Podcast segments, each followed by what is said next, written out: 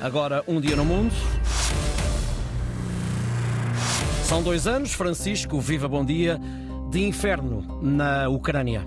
É, Ricardo Viva, bom dia. O custo em vidas humanas destes dois longos anos de guerra na Ucrânia é um segredo guardado por cada uma das duas partes, mas há certeza trazida por organizações internacionais de que os números são estremecedores.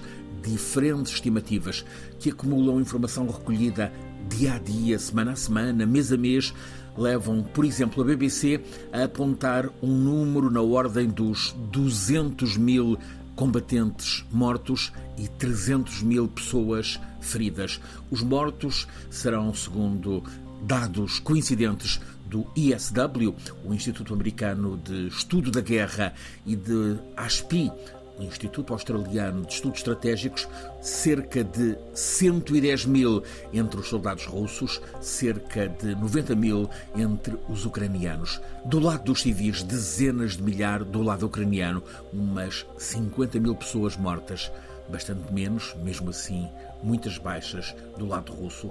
E assim, nestes dois anos, o inferno da guerra terá posto fim a pelo menos 250 mil vidas. Vários institutos estão também a realizar constantes mapas da guerra, iniciada em 24 de fevereiro de 2022. Então, falava-se em guerra relâmpago. E de facto, em menos de um mês, as tropas russas estavam às portas de Kiev. Estão na memória as imagens por exemplo, daquele viaduto que foi abatido para evitar que os tanques russos pudessem entrar na capital ucraniana. Também ao fim do primeiro mês de guerra, os russos estavam a assaltar grandes cidades como Kharkiv, a segunda principal cidade da Ucrânia, também Kherson, Mariupol. Os russos chegaram a ocupar 25% do território da Ucrânia. Foram depois obrigados a recuar, controlam agora cerca de 17%, mas há antigas cidades que se tornaram lugares fantasma. É o caso de Avdivka, hoje um campo de ruínas após quatro meses de assalto. O enorme apoio ocidental foi determinante para que os ucranianos forçassem os russos a recuar em grande parte do segundo ano de guerra, mas nos últimos meses a falta de armas e munições, também o esgotamento de tropas, está a mostrar que os russos estão outra vez na ofensiva, embora em progressão territorial muito lenta. Os números sobre baixas, sendo muito perturbadores, escondem as histórias humanas, o calvário que tem sido a vida de tanta, tanta gente Muitos puderam escolher partir logo no início da guerra, mas há muitos que continuam em lugares da linha da frente da guerra.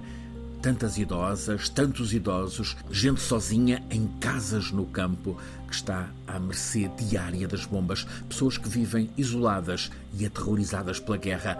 Por agora, o pesadelo continua, mas muitas pessoas reorganizam a vida, resistem. É o caso da Ópera de Kharkiv tinha centenas de pessoas, entre músicos, bailarinos, técnicos e outros ofícios. Cerca de metade partiu. Há quem esteja em Portugal, mas aos que continuam lá em Kharkiv, apesar das bombas, a ensaiar todos os dias, utilizam os espaços mais subterrâneos do grande edifício da ópera.